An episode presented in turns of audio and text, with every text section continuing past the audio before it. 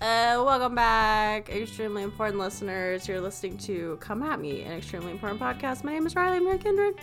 Hey Riley, uh, I have something to tell you.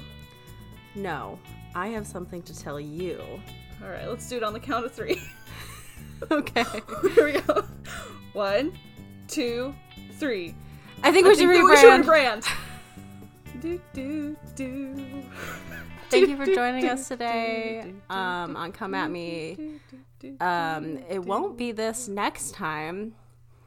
Um, because if you if you didn't hear what we just said, since we both said it at the same time, and surely it was hard to understand. Um, this is this is it. I think this is episode 102, 103, maybe. I think uh, who who who gives a fuck at this point. Um, but you're never gonna you're never gonna hear this show again unless you go back through the archive. In which case, you could listen to over a hundred hours of this already. Um, again, thank you for joining us, and we'll see you next week. Yeah. Okay. Bye. Bye.